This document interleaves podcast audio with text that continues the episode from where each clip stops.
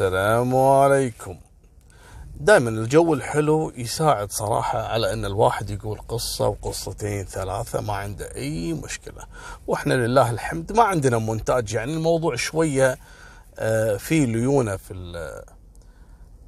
في آه، تنزيل الفيديوهات. مالكم بالطويلة القصة حصلت في مكة. شابين مصريين استقروا في العمل في مكة وتحديدا في حي العزيزية. عندهم ملحمة تعرفون القصابين اللحم؟ فيشتغلون في آه، اللحم بيع اللحم بالتجزئة يعني بالكيلو.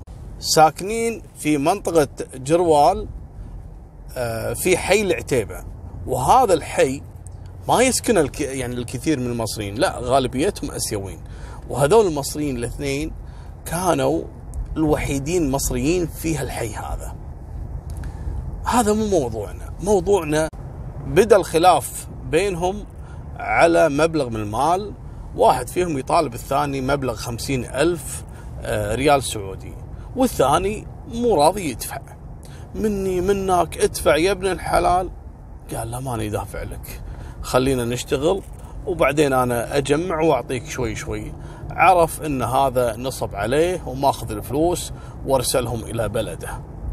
الرجال حقد يوم من الأيام وخلال مشادة كلامية على نفس الموضوع مسك السكين وطعنها في صدر زميله الثاني وعلى طول توفى لأن السكين كانت قاتلة في القلب.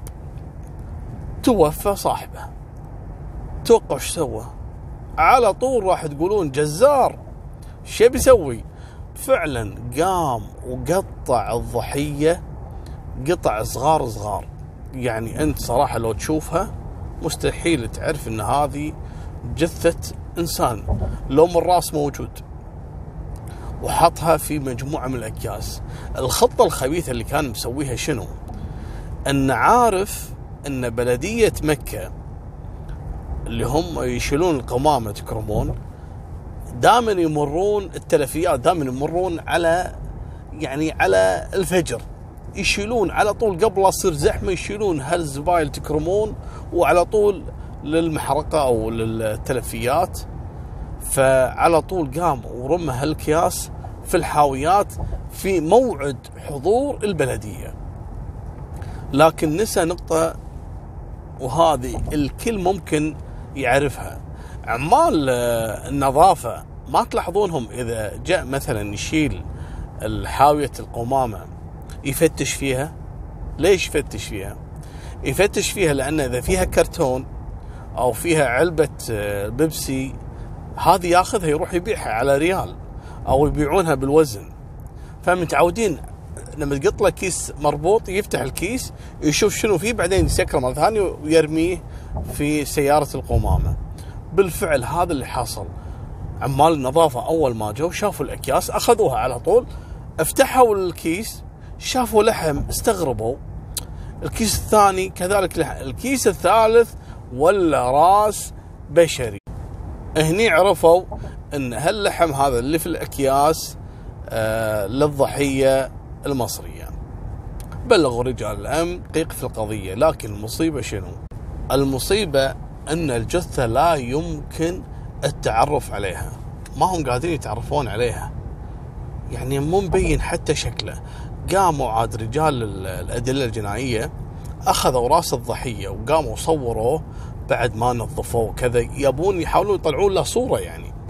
فأخذوا الصورة وبدأوا يفترون على كل اللي عايشين بالحي المصيبة أن هذول المصريين كانوا ساكنين جديد والحي هذا ما في مصريين ثانيين كلهم آسيويين.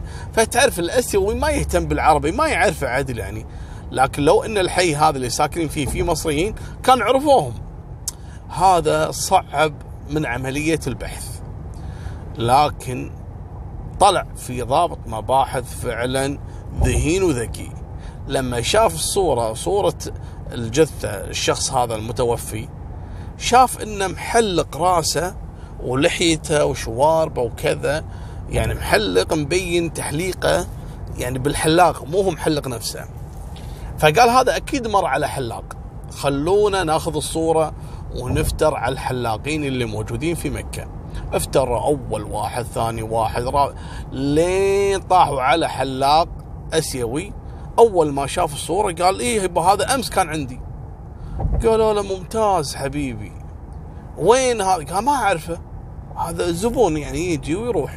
أتوقع أنت وين ساكن؟ قال لا لا لا هو ساكن في الحي هذا. قالوا له أي حي؟ قال لهم في حي اللي هو يسمونه حي العتيبة هذا اللي أنا أكلمكم عنه. قالوا يعني هذا عايش في نفس المنطقة لأنهم في البداية لما سألوا الأسيويين اللي ساكن نفس المنطقة وقالوا ما نعرفه فاستبعدوا رجال الامن انه يكون مثلا بنفس الشارع هذا. وإنه دائما المجرم ما يحط الجثة قريبة منه. هذا لا حطها قريبة منه لأنه كان يعتقد إن البلدية راح تشيلها. هني رجعوا مرة ثانية رجال امن وركزوا البحث في هالحي هذا. قاموا طوقوا الحي ويفتشونه بيت بيت. غرفة غرفة زنقة زنقة. لين اكتشفوا إن في واحد مصري عايش في هالحي امسكوه حبيبي تعال. هذا تعرفه انت أكيد صح؟ هني انهار يحسبهم يعرفون. قال إي نعم هذا يشتغل معاي وقصتي معاه كذا كذا كذا. أهلا حياك تفضل ويأخذونه للمحاكمة وتم تنفيذ حكم القصاص في بعد أربع سنوات. هذا نهاية سالفتنا والله يكفينا شر الخلافات ويكفينا شر المال لا دخل بين الإخوان والربع والجيران. هذا نهاية سالفتنا. وفمان الله مع السلامة.